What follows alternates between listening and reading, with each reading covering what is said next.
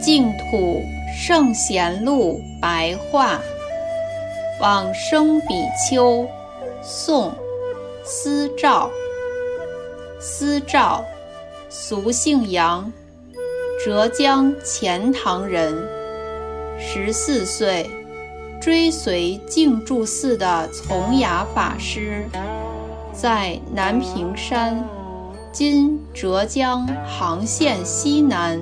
听闻学习《方等经》《法华经》等，又往东叶山参访神物处谦法师，于佛法深意大有契入，曾自学书写《法华经》，并一字一礼拜，如是修行有十次之多。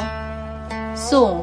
《观无量寿佛经》五藏，即二五二四零卷；《阿弥陀经》十藏，即五零四八零卷；《法华经》一千部；礼拜《华严经》《梵网经》《净土七经》等，共有二百七十卷。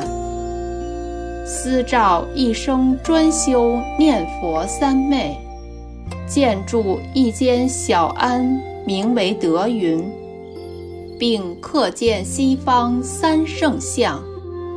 每夜四更，凌晨一至三时，即起来念佛。懈怠的比丘听到他的念佛声，都动容惭愧。又在每个月二十三日，率领僧俗二众细念西方三圣，共修的常常有千人之多，如此每月不断，总共达三十年之久。有一天，突然告诉他的徒弟说：“我夜里梦见佛的金色身。”高一丈六尺，这是我往生的前兆啊！